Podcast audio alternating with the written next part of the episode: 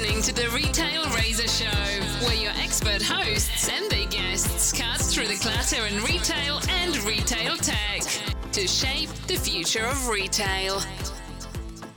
Hello, good morning, good afternoon, and good evening. Whatever time of day you're listening, welcome to The Retail Razor Show. I'm your host, Ricardo Belmar, a Rethink Retail, top retail influencer, and lead partner marketing advisor for retail and consumer goods at Microsoft. I'm your co-host, Casey Golden, C E O of LuxLock.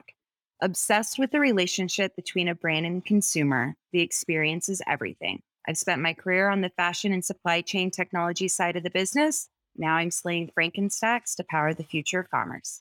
So Casey, this episode is a real treat for listeners, keeping with our recent themes on innovation and leadership. Our Retail Avengers crew on Clubhouse brought in none other than Andy Laudato, currently the Chief Operating Officer at The Vitamin Shoppe, a C N B C Technology Executive Council member, a fellow advisory council member at George Mason University's Center for Retail Transformation, also a fellow Rethink Retail top retail influencer, and most recently, author of the book, Fostering Innovation, How to Build an Amazing I T Team. Andy joined us for a deep dive on building the right environment for innovation. It's a great Clubhouse discussion. Andy brings a fresh perspective and has valuable experiences to share about creating that ideal environment to foster innovation. After our two-part series on digital transformation and innovation, this one really dials it up with best practices from a real-world retail expert making changes. Yeah, Andy has lived through a lot when it comes to innovation. He's got so many examples. He's, he's worked hard to figure out what the right way is to create that ideal environment for innovation. And he really shares with us what worked and, and what didn't throughout the discussion. Spoiler alert, you'd be surprised how concrete is a retail requirement. Stick around for his stories. It's definitely one of Andy's best stories that he shares in this session. But let's not give away all the best parts, Casey. All right. All right. I'll let the dialogue unfold. Yes, quite clever. Nice and smoothly done. I, I bet you've been waiting to say that, haven't you? I can neither confirm nor deny that. Totally never got to use that phrase before. I'm digging these one-liners. I'm getting a lot of those in. So let's cut through the clutter and get to the Clubhouse session. The Retail Avengers build a culture of innovation with special guest Andy Laudato. He'll be with us when we come back to ask him even more questions. So stick around. Welcome, everybody, to the Retail Razor Room. We've got a special treat this week. We're going to be talking about building a culture of innovation.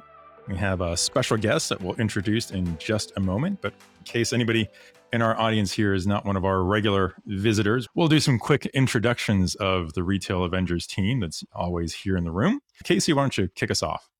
Hi, I'm Casey Golden. I'm the founder of LuxLock, retail tech platform focusing on customer experience. Been on the industry side of the fashion and enterprise tech, so kind of moved myself into the convergence of both. All right, great. And Trevor? My name is Trevor Sumner. I'm the C E O at Perch. We do interactive retail displays that use computer vision to detect which products people touch.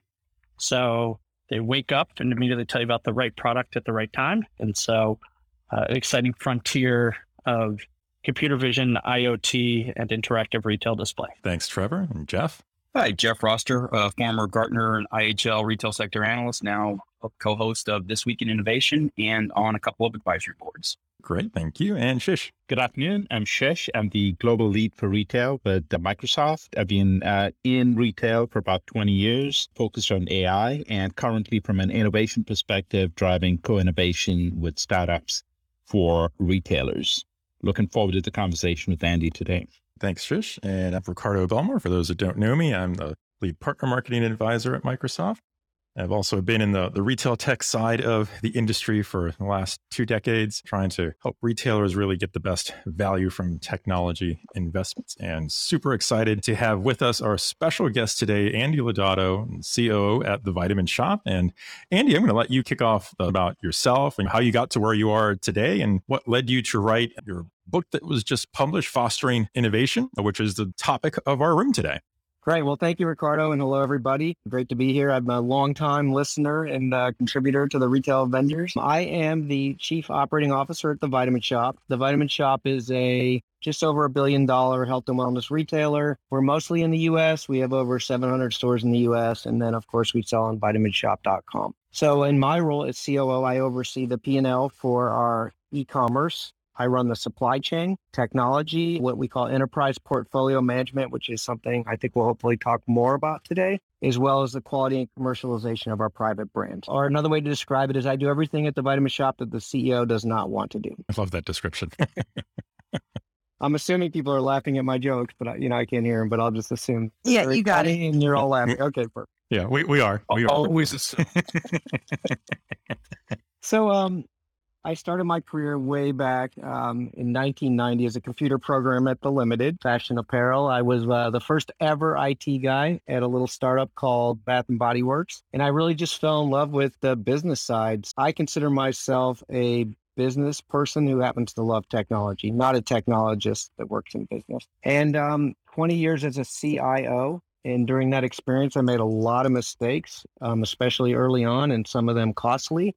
And it really inspired me to write a book about some of the mistakes I made, what lessons I learned. And the goal is to help young people or people in their early in their careers learn the easy way, right? Buy a book, read about it, and uh, do things better. I believe a rising tide raises all ships. And especially in retail, we need to help each other out. So I'm hoping that this book will inspire and help everybody that reads it. Thank you, Andy. I'm sure uh, everyone who does read your book in retail is going to greatly appreciate all of the wonderful insights and stories that you told in there, as well as all the great tips. Uh, I know I certainly came away from reading the book with uh, a number of them uh, as well, and, and I'm not even a C I O, so I think everybody's going to have something to, to learn from that. My book's for every man, woman, and child in the United States. There you go. There you go. That's the right way to right way to look at it. Uh, not, not to mention the fact, I think we all agree that there's a good need for lots and lots of collaboration in the retail industry, given all the current day and future challenges facing the industry. So let's start in one particular area, Andy, that you dive into right up front in the book. And that's what you call Laudato's hierarchy of I T needs, which, as you might guess, is based on Maslow's hierarchy of needs. And while Maslow postulated, of course, that in order to achieve things like love, belonging, esteem, and self-actualization, you've got to first satisfy a lot of physiological needs, things like, I don't know, little things like eating, drinking, sleeping, uh, and then safety needs. So I think you drew a really great analogy to that to put together your hierarchy of I T needs. And not to steal away too much thunder from that, why don't you walk us through your version of the pyramid and how that relates to running an I T shop?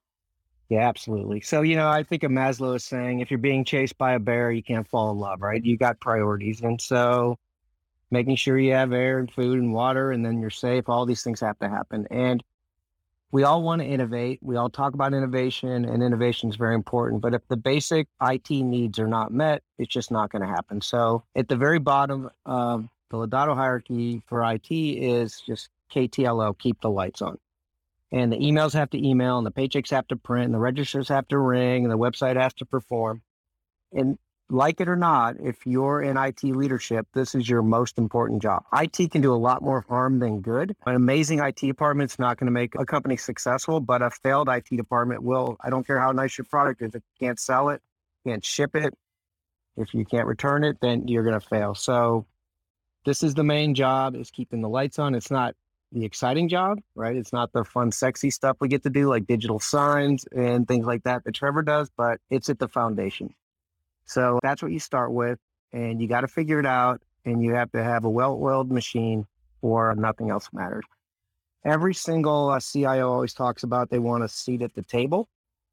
And a lot of times they'll tell you to demand a seat at the table, but it doesn't work. You have to earn your seat at the table. And I'm talking about the exec table, the boardroom. And the reason you have to earn it is because in every company I've ever worked in, the true org chart is the informal, not the formal. So let's assume that we get this figured out and you have the things running smoothly. The next level up then is what I call lean and efficient I T.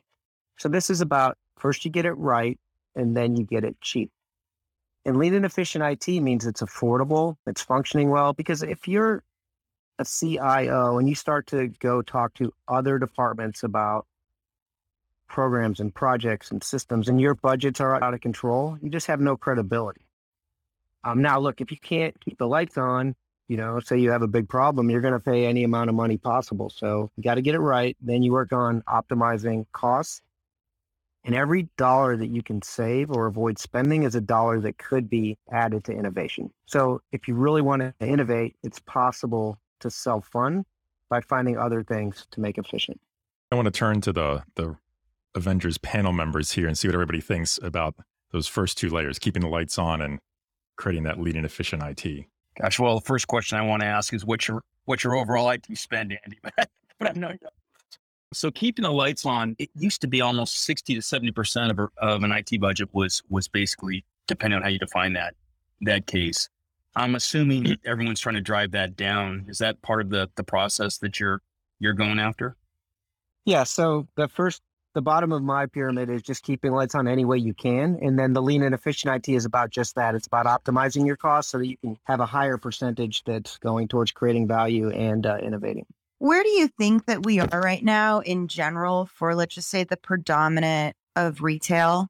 Do we feel like everybody has a core efficient, we're beyond keeping the lights on and everybody's made those investments? Would you say it's like sixty percent, eighty percent? How close are we at like the core base? You know, it's astonishing to me that it's twenty twenty-two. And in order to build a retail stack for omnichannel, you probably need to include at least twenty to thirty different companies.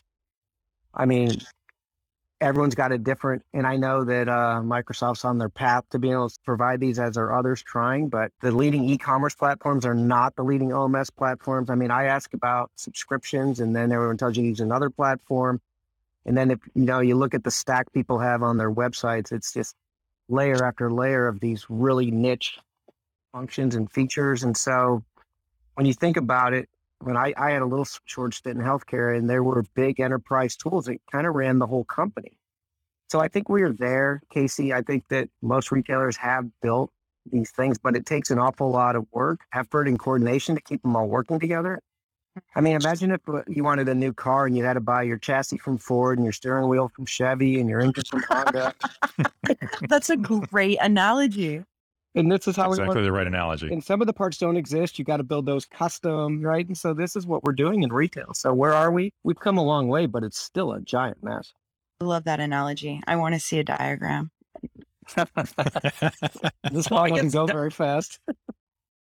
It's, I mean, that certainly dovetails into my question, which is, you know, certainly the the markets, the retail is changing faster than it ever has, and I think of I T almost like electricity, right? You don't think about electricity in your offices or in what you do on a day-to-day basis, but it powers everything that you do. Similarly, I T powers everything that you do. How do you think through like the different departments, whether it's marketing, sales, supply chain, and I T, and how to think through budgets, innovation, and and managing that? Is it all Is all I T in the I T budget, or like where is the line where it flirts into a department, even though it's powered by technology? Because these days technology is like electricity. Yeah. So I do agree, right? You walk in a room and flip the switch, you want, you expect the light to come on. And a lot has to happen. There has to be a power plant and distribution, and a lot had to happen, but it's there and it's figured out generally, except for in Texas, that stuff works. And so you pick up a telephone, at least an old fashioned telephone, and you expect a dial tone. And it's the same thing with the internet, right? It's a commodities, and even past the internet, it's about the cloud having, you know, C P U, so processing and, and storage. So I absolutely do agree that it is uh, necessary. I mean, I was looking for a new place to live and I checked on what kind of internet is available. And uh, we all remember you just have to research before you went to a hotel and how much was it going to charge. So I, I definitely agree with that. As far as where the budget should go, and I actually talk about this in the book, I'm a big fan of showback, not chargeback. So I do believe that the cost of technology should be in an I T budget, because if not, how can those costs be managed and how can you get to lean and efficient, which is the second step. Now, showback is about actually letting everyone know how much of I T costs are being attributed to each of the different departments. But if you let the departments of a company pay for I T, then they're going to have a bigger say. So the head of marketing might be all in on the Amazon cloud and the head of sales is all in on the Azure cloud, and someone else wants to have their own computer. So you know, the people writing the checks have a lot of power. So I'm not a proponent of individual departments paying for I T. I, I guess part of my question is, there's certainly, like you said, laptops, internet connectivity, but from a data perspective, let's say you have a customer data platform. Is that marketing budget? Is that I T budget? Is that being integrated into other systems for e-commerce or even supply chain? So then marketing heads into operations and everything needs to be talking to each other. And then there might be integration. Is it when you cross departments that it becomes I T? What is I T versus a departmental technology spend in, in your world? Yeah, there just aren't that many siloed solutions. I mean, a customer data platform has a role in stores. It has a role in the website. It has a role in outbound marketing. It has a role in customer care. And so to have that and be in a single budget, to me, I T is the kind of the neutral party for that. So yeah, I guess I'll repeat myself, but I'm a big proponent of anything that's technology should be in an I T budget because it's the glue that holds it together. I mean, there's a um, really good book called uh, Corporate Underpants by Tamara Adler, I think her name is. And it talks about how you could look at a company's website and kind of see the different departments. And I think if you start to silo your tech, then you're going to, it's going to show up to the customer. You're not going to be seamless to the customer if you're not seamless on the back end. So Andy, one thing that I'm going to ask you about there on, on that specific point where I just mentioned how that has an impact in giving the appearance and perception to the customer that it's all seamless. You make a point in the book about complacency and how that's the number one enemy of reliability. And when I saw that, that reminds me of a lot of conversations I've had with retailers in the past about consistency and execution at the store level from store to store and how that also impacts that consumer perception of the whole retail brand. So when you mention that in the context of keeping the lights on, it's never really a solved thing, right? You don't stop keeping the lights on ever, right? It's always an ongoing thing. And that's why it's the foundation in your pyramid. Is that the right way to look at it? Yeah, absolutely, Ricardo. We operate in a dynamic world. So whether it's bandwidth, you need more and more bandwidth, processing power, security measures, there's always new tools being added to the stack or existing tools being used differently. The bad guys are out there. They're, you know, they're continually coming up with new attack vectors. Like we're not having enough trouble. We're getting attacked by uh, bad actors. And so if you build it and it's great and you don't nurture it, it's going to fall apart. That's why it's a full-time job. You know, you always have to just stay on top of K T L O. And uh, the more you do and the more routine and the more process that you can put in place and now even automation and A I, then the smoother it's going to go. And, and if you're doing that well, that should lead to the lean and efficient I T part of, of the pyramid and make that easier, right? If you have that consistency and reliability. Right. I like to use the word institutionalize. If you can institutionalize a process, then it's bigger than just one person. It's repeatable. I always start my day with a stand-up. We actually do a hundred-person stand-up every day at the Vitamin Shoppe with operations, our C E Os on there, and we just talk about what new systems are, any changes, any problems. And so that becomes institutionalized that we're all talking about it, and it just gets really smooth. And as it gets smooth and automated and consistent, then it becomes cheaper, more affordable. Oh, that makes complete sense. Why don't you take us to the, the next layer of the pyramid? Yeah. So the next one is called creating value. And in a lot of cases, creating value is what many people think all that I T does, which is projects. So this is putting in maybe an accounting system or new order management or all the different tools we talked about from a C D P. So you do a R O I and go to your F P and A group and you bicker over the benefits, you get signed off, you hire an integrator and implement technology. And this is really important, but it's just not all I T does, right? You only want to create value after you've got a nice firm foundation. You don't want to throw more tools or more software on a wobbly foundation. So probably the most common activity that an apps group does, and I think the most important thing is to work on the right things. And this is why portfolio management is so important. So I do think that good project management practices do exist. And Agile has really brought a lot, especially on the software side. I actually created a class on project management on Udemy because I have kind of a passion for that. But portfolio management is important because even if you have a very well-run project, but you're not working on the right things, then you're wasting your company's money or you're just not optimizing the spend. So a couple uh, principles I'd like to share. The first one is stop starting and start finishing. People love to kick off projects because it feels like they're getting something done. Like, oh, when are we going to get our new order management tool? Oh, yeah, we had a meeting. We got some demos, right? So starting a project doesn't deliver value. Working on a project does nothing but spend money. It's only when you deliver the features that you actually add value to your company. Another thing is uh, Agile concept is called a W I P limit or work in process limit. And I contend, I make the argument that everybody has too many concurrent projects going on. So my advice is to stop starting new things until you finish at least ten or fifteen percent of what's in flight. If you have twenty projects in your company and you rank them one through twenty and you finish number one, now you have nineteen projects. What the company will typically do is they'll start a new project, right? Which will be your new number twenty. Then you put people on it. What you're actually doing is you're putting people on what you defined as the least important project in your whole company. So instead, what I recommend is that you take people that free up and then you add them to project the new number one. And this is in Agile called swarming. Take your people and just continue to push really hard to complete the most important project that has been decided by your executive team and get it done. And just focus on completion, and then that's creating value. And then finally, we get to the top. It seems like a journey, and it is. And that's when you get to innovate. So you've got a really well-oiled machine every day, just like Trevor said. It's like electricity. It just works, and all your systems are smooth, and they work. And then it doesn't cost you a lot of money. And honestly, when it's affordable, it doesn't even matter what budget it's in, because it's, say, one and a half or two percent of the company's spend. And now you've got projects going on, and everyone knows what number one is, and it's getting done. I mean, if you just do all those three things, you're going to be a star, right? But now, if you get there, now you can start to focus attention on innovation, because innovation is spending time and talent and treasure on things that probably won't work. So you're literally telling your company, we're going to spend money, we're going to take hopefully our very best people, and we're going to have them do something that probably won't work. How do you do that if the first three aren't met? So in my mind, you get all three working, and then boom, now you've earned the right to innovate.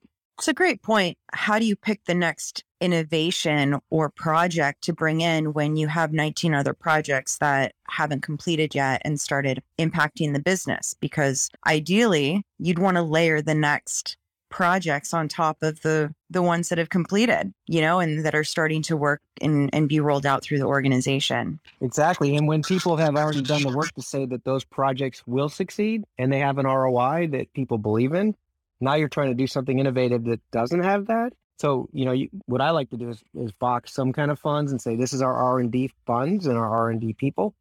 But yeah, exactly what you said, Casey. And so now if your projects aren't completing on time and they're going over budget, then it becomes next to impossible to ask for funds to try something innovative. How do you think through, you know, at, at Perch, we do the majority of our deals directly with brands who are spending their trade dollars towards innovation. And often it's being presented as category captaincy to almost look at an innovation project for the retailers. How do you think through brands bringing new innovations as part of that kind of budget? Because it's still your resource, it's still your treasure and talent, right? Just in, in terms of time. And how do you balance what brands are trying to accomplish with what you're trying to accomplish as a retailer, you know, if the spend is coming from them? Yeah, I mean, it helps, right? If someone else is funding it. And so now all of a sudden it has the much lower burden to get approved. So I think that it still has to fit into the priority, or it has to be, somebody has to sponsor it as an innovation. But absolutely, of course, if someone else is like coming forward with, with funding, it's an easier burden, the risk. Andy, when you're thinking about moving those budgets out of departments and into I T, I don't know, if you're if you're selling into a department, I T might be the last conversation that you have before a contract's signed. How do you see that having those business owners working with I T? I know a lot of times they're not in necessarily even in the same buildings. So being able to just even foster that type of a culture where you you create that culture of being able to cross collaborate so that the business pain and the problems that a department's having is is actually being presented and heard by I T. Right. Imagine a place where the C I O and the, the directors and managers and V Ps in I T understand the business and they understand the business goals, and they're there to help something get done, right? And they can become champions because almost all tools have to be integrated. They have to be with security. I mean, how many companies um, you have a different user I D and password in your own company for every different system, right? That's that's ridiculous, but that's normal. So if I T is a partner, they build a single sign-on tool or implement a single sign-on tool that works across every every single app. So a store person logs on once and gets to all their different tools. And even though it's different tools, at least it feels more seamless if it's on a single pane of glass with a single password. So, I mean, it just starts with embracing I T. But I say all the time that I T has to meet the business at ninety-five percent where they are. It's not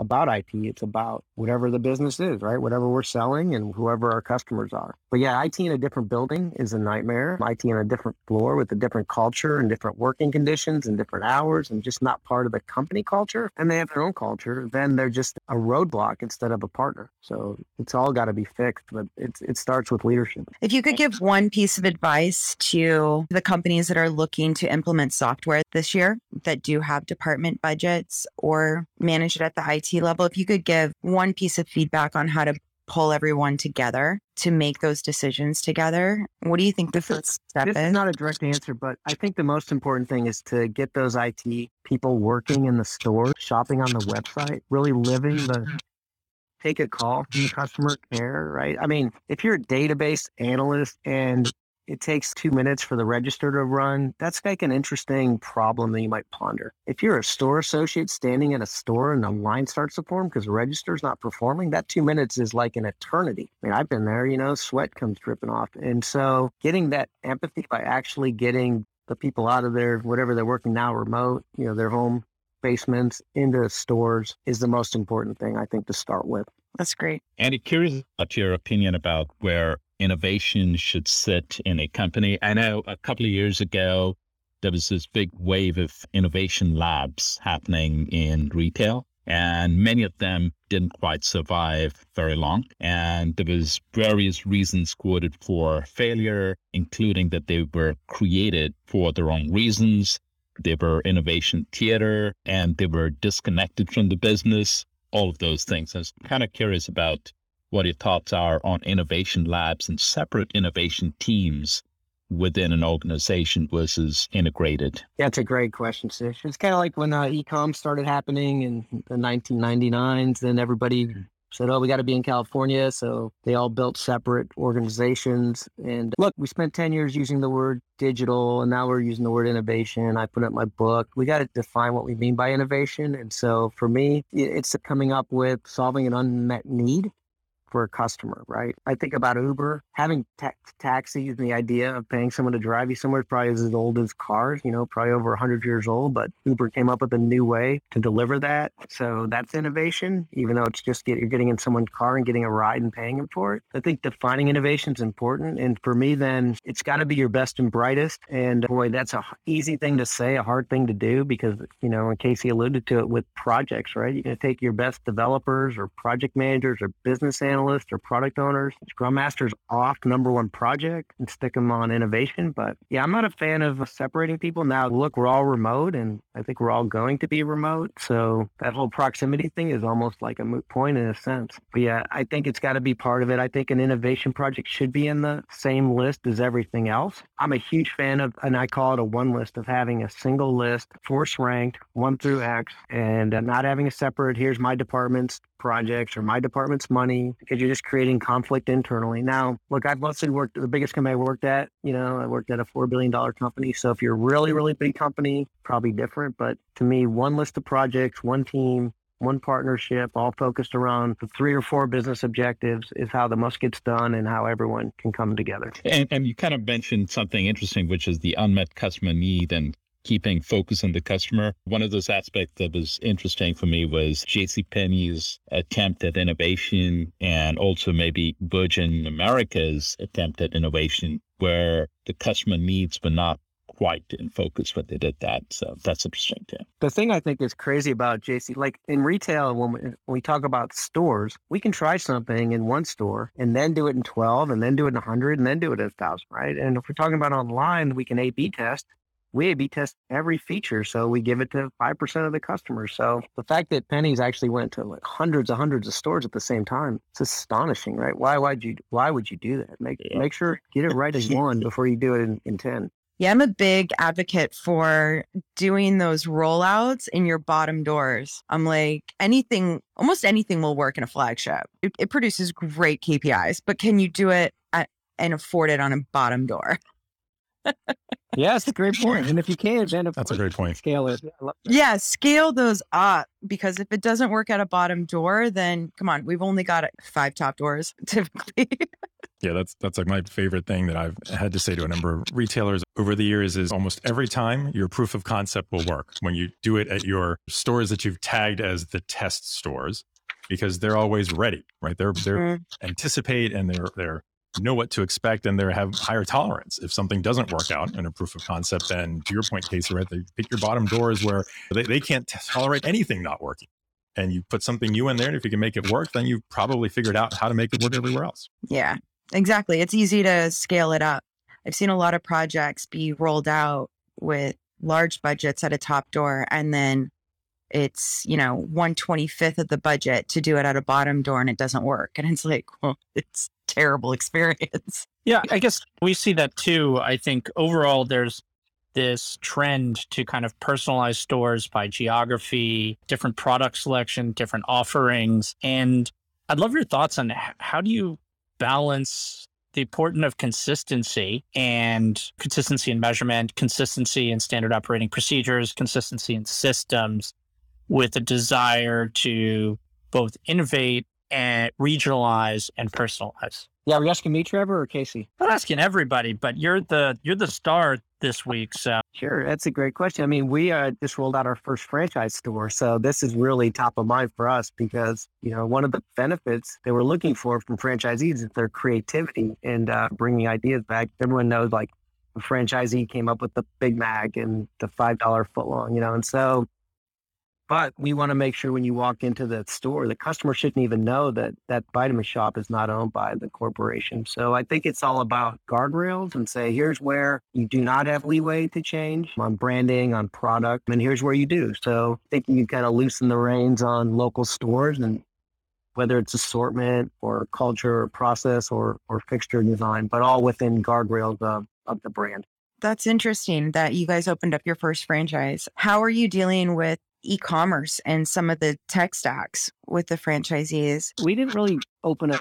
How do you even think we sold the store, but we sold the territory? Ah. So think of it as a five-mile circle. And so any e-commerce sale that happens in that circle belongs to that. So we share a royalty on e-commerce sales. We have a resource royalty if they sell something, and I'm getting echo, but every single thing we're doing is being, there's a participation from the franchisee. So even if there's a subscription they sell and then we fulfill it, we're going to give them a, a royalty on that. It's, it's a really neat model, and we worked through it in detail. We just didn't want to compete against them. And, and uh, a lot of people that were franchised in retail before e-commerce, they're kind of struggling now with some of these these things. Yeah, it's been a definite struggle for a lot of fashion brands, specifically in that franchise model in different countries, because they don't have access to the e-commerce store or uh, a lot of the digital technology on the back end. So interesting. So Andy, I want to ask you a slightly different point. So in, in all of the areas that you've talked about on, you know, what you've learned are the, the best ways to do this. I'm curious, what kind of resistance have you come across from different organizations when you've tried to follow this approach as you've outlined it in the book, as you're creating value and you're doing that to lead to innovation? And for example, you, you reference concrete a lot in some of your examples. So I'm curious, where does that come from? And does it have anything to do with, you know, the kind of challenges and resistance you ran into through different organizations?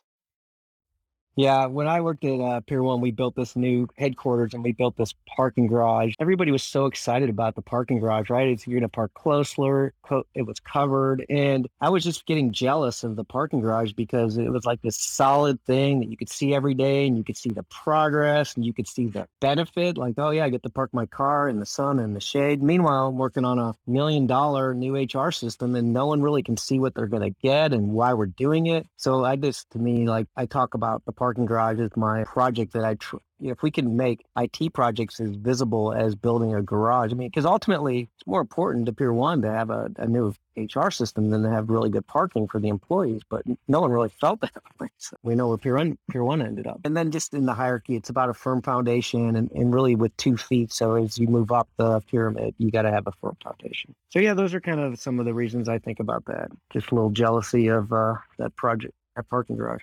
I, I bet everyone has their own version of the parking garage story. So much of I T is nebulous and not tangible, right? And so it's it's our jobs to make it more more tangible. Yeah, I would expect that even in, when you're in the uh, creating value project, how you state the value has to be pretty pretty important part of the process to, to that point, because as you just said, if the overall project is one of these, I'll use the phrase kind of behind the scenes projects where the, the outcome of the technology is something that employees are going to take for granted of, oh, okay, it's just working, and not think through why it's so critical for the business.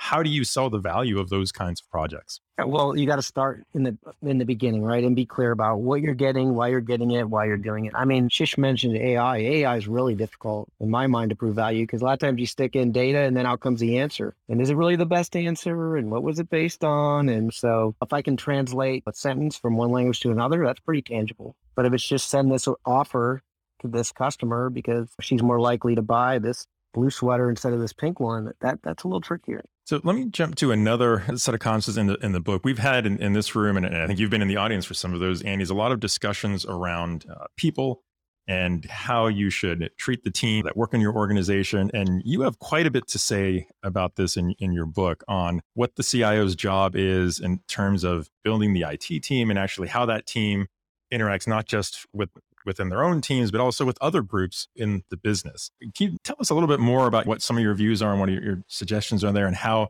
both from an organizational structure point of view, but just general ideas on how you should be managing the team to help foster innovation? Yeah, for sure. I mean, I, I don't know when I had this moment, but this was the aha moment in my career that really leading an I T department is not about technology. It's a people job. I can't configure a router or open up space on a cloud or program an A I. I can't do any of these things. And even if I could, I wouldn't have time to do it. So it's just about people, and it's having to work with different constituents. I mean, I think we kind of got a feel for it today, right? Trevor has maybe a different opinion than Casey. And I love that. It's, it's all about understanding everything. So it's all about people, but yet the people we put in these jobs have a background like me. I went to technical school and learned how to program in COBOL. That's my education. So I had to learn these things, you know, through just my own education over the years. When we think about people, it's about engagement. And engagement to me is about, are we actually getting people's discretionary time? So for me, I do all my thinking when I go out on long bicycle rides. I go out and think about how I'm going to solve the world's problems. So I spend a lot of my time riding my bike, doing laps at Central Park, and thinking about how I'm going to make things better at the Vitamin Shoppe. Now, if instead I was spending my time thinking about how I was going to find a new job or how horrible my boss is, that's not engagement. To me, engagement is, am I getting people's brain power, their creativity, their passion? So there's kind of this old joke that people quit and don't leave. They don't tell you they quit. Nowadays, people are leaving, they're quitting and they're leaving. And so understanding what each person is motivated by is a big, big deal for me. For a lot of tech people, and again, I won't stereotype, for, for a lot, it's about getting to work on cool things. And so in some cases, innovation does become a motivator. I mean, if uh, I T is just seen as electricity, then it's not that exciting of a career, and people have choices. So as much as you can make, keep the lights on smooth and automated and free up your time and resources to work on the fun things, creating value and innovating, then that's a better chance that people are engaged. So, you know, I do have a long list of, of ideas to take care of people, but one that I'd like to share is I think leaders need to focus on spending their most time with their best people. And I do believe that I've been coached by my H R partners to do the exact opposite. So you have a poor performer, you're supposed to be coaching them, writing them up, you know, giving them warnings. And a lot of people think you take your best people and you leave them alone because they're great and then they'll be happy. But my advice is do the exact opposite. I'd rather take a A player to an A plus than a F student to a D. So that's some advice that I've had to learn is, and I learned it because, and it's in my book, because uh, I had an A player quit. And he, he said in his inter- exit interview that he just felt kind of ignored. And our philosophy was, oh, he's so valued and he's so productive, we're going to leave him alone. And it just backfired. So that's one, one of my uh, ten ideas I'd like to share.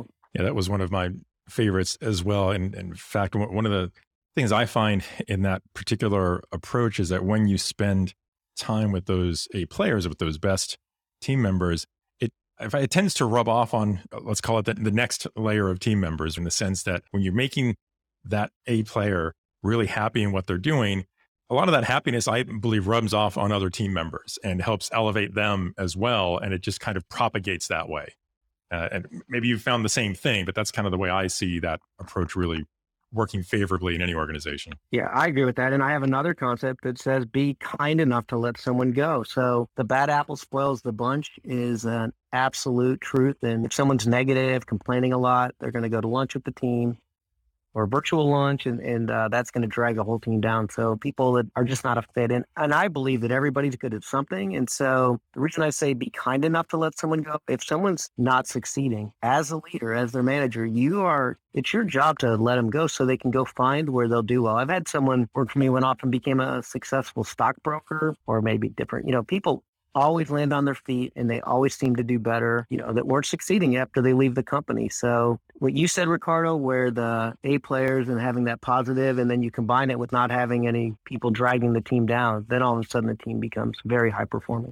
And if you then couple that with one of the comments you made earlier about when the team that's working on that priority one project, when they finish and then you have them move down to the second most priority project rather than having them start the next fresh project at the bottom of the list, I, I I would think that has that same kind of energy, right? Where that that team now, they're coming off having finished. You, you have to expect that they're quite happy and, and pleased, and appropriately so, right? That they finished that project. And now they take that same kind of energy to the next project. And hopefully if that group that was working on the, the second priority, they were just as pleased to be working on that one. Now they've got these new people coming in with even more energy. You, you would hope that that helps drive that project to conclusion that much faster, and so on down the line till you get through all of them done. Yeah. You know, next time you talk to a C I O, everyone can do this, right? Say to them, you know, buy them a beer and say, do you think it makes sense to put your very best people on your most important project? Do you think it's every single person will say, of course, we should put our very best people on our most important project. Then I, then say, do you? And the answer is no. It's always no. It's like, well, we put the next person up, right? The next person, the next project manager. That's right. Well, next project. So everyone in common sense, sometimes we forget, of course you should put your very best people on your most important project. And because that's what gives it the most, the highest chance to succeed. But no one ever does that. They just don't. It's just resource modeling, and, and people are not fungible. So you got to realize that. That's a good point. And while I wait to see if there are any questions, Andy, one of your other concrete examples that stood out to me, you had a great quote where you said that sticking a group of people in a room and just telling them to innovate is no better than putting a seed on a concrete floor and telling it to grow. Yeah, I think that's actually a very appropriate statement. That's a good one. This is where this is where we talk about psychological safety, right? We're we're talking about risk taking, and you just order someone to innovate. They're not, they don't feel safe. To, there's kind of an old joke, maybe it's not old, but fail fast, but not always. And so, are right. you really willing to have a failure in retail? Are you willing to lose money? I think risk taking, where you make where something doesn't work, has to go with the education. We all spend so much, you know.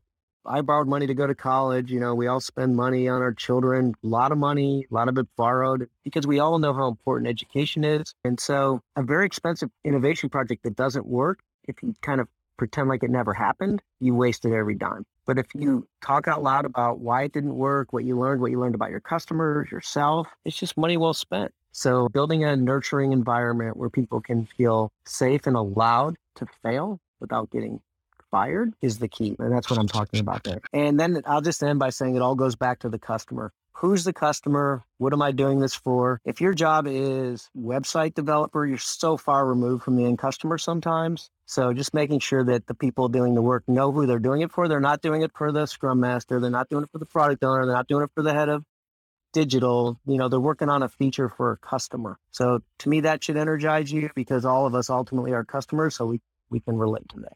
All right. Well, any final thoughts that you want to leave the audience with on your journey to innovation? Well, look, everyone, thanks for coming. I love this stuff, and I, I believe just strongly that we'll all go up together. And so I really appreciate the uh, time and the opportunity. And I want to thank you, Andy, again, for agreeing to join us today. I think this has been a, a fantastic session. I think we all learned a lot. I very much enjoyed reading your book. I, I know it's not uh, retail specific per se, but it definitely is worth a read for everybody here uh, listening who hasn't already picked up a copy. And with that, I'm going to wish everyone a great rest of your day, wherever time zone you're in. And thanks for joining us. This has been another session in the Retail Razor Room, and we will be back with a new topic, and we hope to see you then.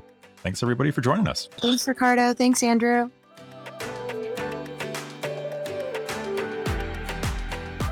Welcome back, everyone. I hope our listeners enjoyed that discussion as much as we did. And the best part is we've got Andy here with us now. Welcome to the show, Andy. Yeah. Hello, Ricardo and Casey. Great to see you again. Great to see you. Actually see you. Exactly. Yeah. It's so great to see you. Although I guess our listeners can't see you, but that's okay. We we can see you. That, that's what counts here at, in, in this case. It was a real treat having you join our, our Clubhouse room, Andy. And as usually happens with these sessions, right, there is just so much to talk about. It seems like we never have enough time to get through all the questions we, we want to ask and, and talk about. So in that spirit, we've got a few more questions for you. And talking a bit about career development, this is an important part of your book. And I've heard you mention seventy, twenty, ten rule. I love it. Can you fill in our listeners on what this means?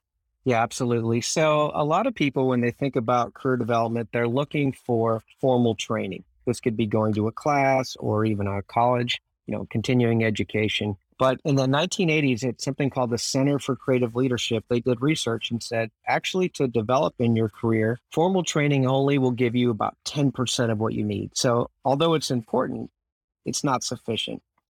And what they learned was that twenty percent comes from interaction with others. This could be what you learn from directly from your boss or mentors. So formal training and uh, feedback directly from others gets you to thirty percent. But the bulk of what you get to be successful in the move up in your career comes from actual experiences. So the seventy, twenty, ten rule says that seventy percent comes from actual experiences, twenty percent from others, and ten percent from formal education. So that means if you're working with someone that works for you or you're looking to grow your career, you really need to look for opportunities for, to immerse people in the job. So this could be job shadowing. This could be a stretch assignment on another team. You know, this could be uh, hanging out on a special project. So it's just really important to think about, don't just be pounding the fist demanding formal education. Although important, it's it's not the whole picture. I really like that approach. It makes a lot of sense. So Andy, understanding that rule now, what, what else can you tell us about your hiring preferences and practices? What what do you look for in a candidate? Yeah, so I look for things that I can't teach somebody. I always say these are things you learned from your mother or you got genetically or you learned them in kindergarten, but by the time you get to me, it's too late, right? So I start with integrity. Someone needs to be honest and always do the right thing. And, you know, without integrity, nothing else matters. And again, I don't feel like I can teach someone or coach someone to have integrity. By the time they, they get to us, you know, that's already been kind of ingrained in who they are as a person.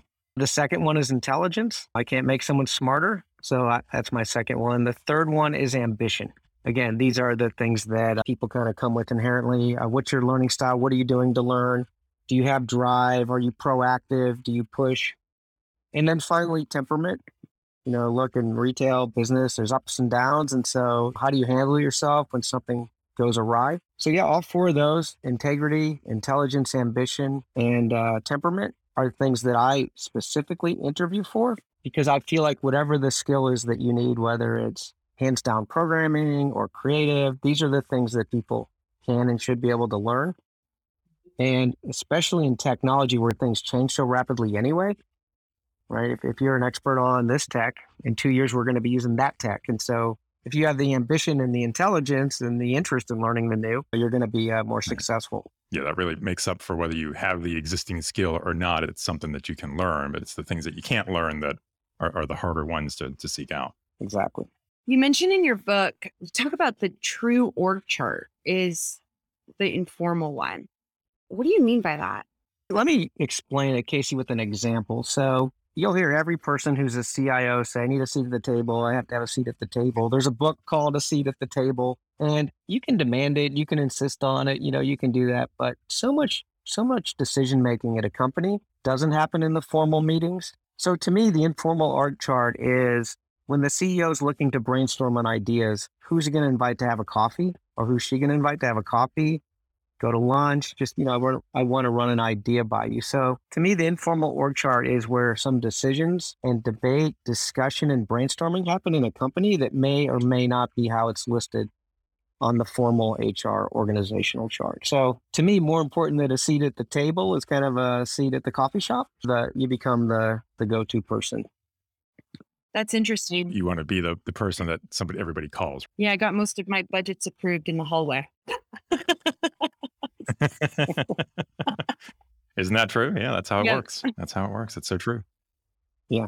Now, another really important person on the informal org chart is always the executive assistants. Yeah. Because you know, they kind of decide who's that, getting right, the time. They, and yeah, the like they're kind of the, the ultimate gatekeeper, right? And who, who gets time. Yeah. Oh, yeah. Yeah. It's that's right. That's very so important leaders in a company. Yeah. Yeah. Walk absolutely. And talk. I remember that. Yeah. Yeah, walk and talk. Yeah. So true. I have, when I was early in my career, my boss was a smoker and we used to have this smoking room, and that's how old the story is, from the nineties. And if I wanted to meet with him, I had to go suffer it out, you know, in, that in the smoking room. Yeah. I, I think I yeah. probably took five years that off was my your life window. Getting FaceTime with my boss. Yeah. You get, sometimes you have to do what you have to do, right? To get the time. Exactly. Mm-hmm. So one of my favorite concepts you bring up in the book, Andy, and, and something I, I don't think we got to in the Clubhouse sessions, which you call be a diode. Can you talk us through that? Yeah. So a diode is an electronic component that's actually found inside computers, phones, and even everyone's actually heard of diodes because it's the D in light emitting diode, right, or L E Ds. Right. And so the very simple thing that a diode does is it allows electricity to flow unimpeded in one direction. So the electricity goes into the diode and comes right out, but it completely blocks the flow of the electricity in the other direction. And so it's really important for computers because it's how we make gates to say yes, no, you know, on, off, which ends up being binary. So the analogy that I like to use in business is that if you become a diode as a leader, anytime there's any kind of complaints, anger, problems, you as the leader block those. So just like the diode blocks the electricity, the current flowing in one direction, you take all of the crap and stop it with you and don't let that ever get to your team. Now, in the other direction is when there's praise, compliments, you know, good jobs. Those should flow right through the leader, not take the glory, but let that flow to your team. So if you're a leader that stands in front of the problems and protects your team, but doesn't stand and take the praise, you give that to your team. That's my analogy for being a diode as a leader. And I feel like the very best leaders are the ones that exhibit these behaviors. I absolutely yeah, love I, that. I love that one. I love that concept. Yeah, yeah. I've, I've never heard it like that before, but we, we've all experienced it, I feel, in our careers. It's great. One last question for you, Andy. And this one is probably something you get all the time. What's the most important takeaway or lesson from your book? Yeah. When you think about innovation, what innovation is, is spending your company's treasures, it's money, it's talent, it's people, and it's time on something that probably won't work, right? Whatever data you look at, one mm-hmm. in ten things work, one in twenty. We, you know, you talk about having a career. We've all had, you know, yeah. wonderful ideas we spent time and energy right. on, and right. they don't work. And so in order to successfully innovate, you need to earn the right. And you earn the right by building a really well-run, organized, trusted, you know, machine. And so that's why my book's called Fostering Innovation. It's not called Innovation. My book's really not about innovation. It's just creating this environment mm-hmm. where you have a firm foundation, people have psychological safety, you're in the right financial place that you're able to take time and money away from the day-to-day activities of running the business so that you can stretch on innovation. Well, I love that. That makes so much sense. Like so many other things, even in, in the retail business, when you don't have that foundation, it's really hard to build anything successful on top of it. It's so critical to get it, get those details, all those core elements right. And w- when I run through the book, you really bring that message home that it, it's not about the innovation necessarily as, as much as it is having that environment where innovation can happen and, and setting yourself up the right way so that you can create innovation. Because I think you're, you're absolutely right. The whole premise is that one out of twenty, whatever it is, is the one that's going to work, and the other ten, fifteen, nineteen aren't. And that's okay as long as your foundation lets you keep going. Yeah. Now that we're having in-person conferences again, I was just at a conference, and I, I think in all the years when I go to conferences, there's always those few people that spend the entire three days in the hallway on their cell phones, you know, talking back to the right, office because right. they've got an implementation gone wrong or network down issue, right? And so this to me visualizes the example of the person who's not in the presentation, learning about new things, innovating, interacting. Even though they spent money, they've ended up having to deal with putting out the fire back home. And so it's just one real life example that, and you, you'll notice it now, but there's every conference, there'll yeah. be somebody. That's right. Unfortunate somebody that's in the hallway on, you know, on the phone dealing with that. They don't have a firm foundation. Yeah, that's, that's true. And right. I think there's, there's so much value right now to kind of have these conversations. So many brands and, and retailers have inherited their tech stacks or haven't really gone back to the foundation and really looking at it for, can we implement new technology? What do we have? What's, what is already in the works? And I thought you had a really great perspective. Something that I've really taken away is your insights on project management for new technology initiatives, on how to actually complete them. And I thought it was great. But I think every brand really should be looking at kind of doing a house check, you know, and kind of going back to that foundation and saying, well, just because we've been doing it for the last twenty-five years or thirty years, you know, most of the team is inherited what's existing, and you're always working on what's on coming on your plate, and you there's no shortage of fire drills. We all know that. There isn't a lot of time dedicated to going back and looking at the foundation and saying, how are we set if we start stacking on top of this? Yeah. Some people think it's boring or, you know, it's not value add, but I, I kind of make the joke that if you look at a pyramid, you always look at the top and go, wow, look how tall that pyramid is. Right? No, it looks at the bottom row and says, isn't that amazing? But yeah. Yeah. I bet there were some pyramids built with a really bad bottom row that just don't exist anymore. We just yeah. don't see, yeah. Probably the ones left are the yeah, yeah, yeah, because they're the they ones that didn't have that, that bottom foundation. Ago. Yeah, no, it's great. It's great. Very true. Well, Andy, I have to say it's been a pleasure having you on the show. I really hope that we can uh, get you back on soon. And of course, we've got to have one final recommendation to everyone to rush out and buy a copy of Andy's book, Fostering Innovation. You'll be well rewarded for your efforts for giving it a good, strong read. I agree. Thanks for having me. It's been fun. Yeah, Andy, if, if listeners want to learn more about you and, and follow your work, what's the best way for them to connect with you or stay in contact with some of your content? Yeah, for me, it's all about LinkedIn. In fact, in my book, I talk about how I use social media, and uh, LinkedIn is my one and only business platform. And so I think it's pretty easy to find me. The only trick is I go by Andrew on LinkedIn. That's my uh, name on my birth certificate, but I go by Andy to my friends. But as long as you know Andrew, then you'll find me easily on. Perfect. There you go. Well, Andy, thanks again for joining us. Yep. Thank you both. Well, it's time to call this one a wrap, Ricardo. If you enjoy our show, please consider giving us that special five-star rating and review on Apple Podcasts. Smash that subscribe button in your favorite podcast player so you don't miss a minute. Want to know more about what we talked about today? Take a look at the show notes for handy links and more deets. I'm your co-host, Casey Golden. And if you'd like to learn more about us, follow us on Twitter at K C C Golden and Ricardo underscore Belmar, or find us on LinkedIn. Be sure and follow the show on LinkedIn and on Twitter at Retail Razor, and on our YouTube channel for videos of each episode and some bonus content. I'm your host, Ricardo Belmar. Thanks for joining us. And remember, there's never been a better time to be in retail if you cut through the clutter. Until next time, this is the Retail Razor Show.